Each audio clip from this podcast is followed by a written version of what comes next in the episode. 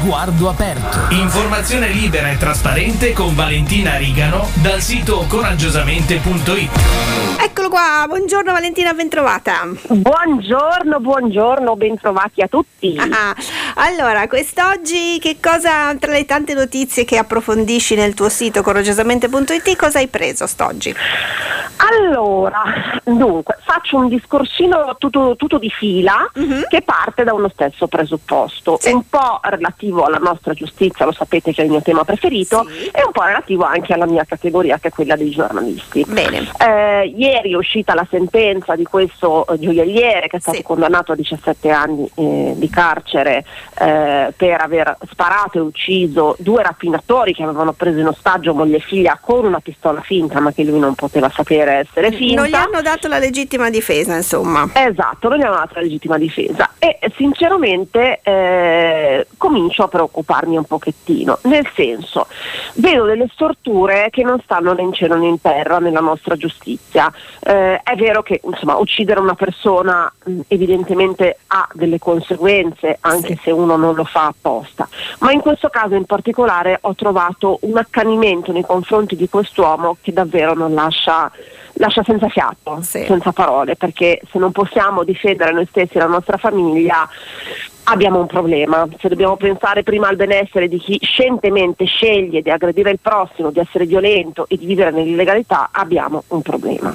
Certo. Eh, Anche perché loro non si sono insomma, limitati a puntare una pistola per No, quanto giocattolo, no, cioè, certo. avevano eh, cioè, minacciato pesantemente moglie e figlia. Esatto, quindi, insomma, esatto, esatto, esatto. Quindi insomma, eh, e poi c'è un altro caso curioso, sempre relativo alla nostra giustizia, mettiamola così, o comunque alle nostre norme, che riguarda una giovane studentessa cinese, Uh-huh. eh, di cui ho letto proprio questa mattina, che è bloccata all'aeroporto di Fiumicino da credo tre o quattro giorni, perché dopo essersi laureata col massimo dei voti all'Accademia di Brera, eh, è tornata a casa per festeggiare eh, la sua fine dei studi, è rientrata in Italia, ma siccome ovviamente avendo concluso il ciclo di studi il suo permesso di soggiorno era scaduto relativo allo studio Sì. ed è di fatto una clandestina bloccata in aeroporto. Ora, io dico, abbiamo una donna talentuosa che si è impegnata, che ha rispettato le regole del nostro Sì, paese veramente.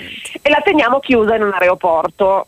Però poi abbiamo gente che è venuta in Italia, lasciamo stare che come sia arrivata, Certo. eh, delinque dalla mattina alla sera, che però circola serenamente nelle nostre strade. Quindi Ci sono dico, delle ma- antitesi incredibili. No? Ma, ma- ma davvero? Ma, di, veramente di punto? poca intelligenza poi. Voglio- sembra Ecco. veramente che ci sia una tabula rasa nei cervelli di certe persone. Vabbè. Esatto, eh, e mh, sempre relativamente a quella che è invece la nostra attività di professionisti, chiederei a gran voce un pochino di eh, silenzio e rispetto relativamente alla vicenda eh, di Giulia Sì. Cecchettin. Sì. Perché sto vedendo qualcosa che veramente mi lascia tutto quello che sono i ragionamenti, le riflessioni sulla gestione dell'educazione dei figli, la questione femminicida, va bene, ma eh, ho visto un articolo, non ricordo più la testata, che parlava titolando la mamma di, come si chiama lui, Filippo. Turetta, Mm. eh, la sua- il suo percorso lavorativo, gli studi, l'educazione dei figli. Ma ragazzi, cioè, ma veramente stiamo a fare anche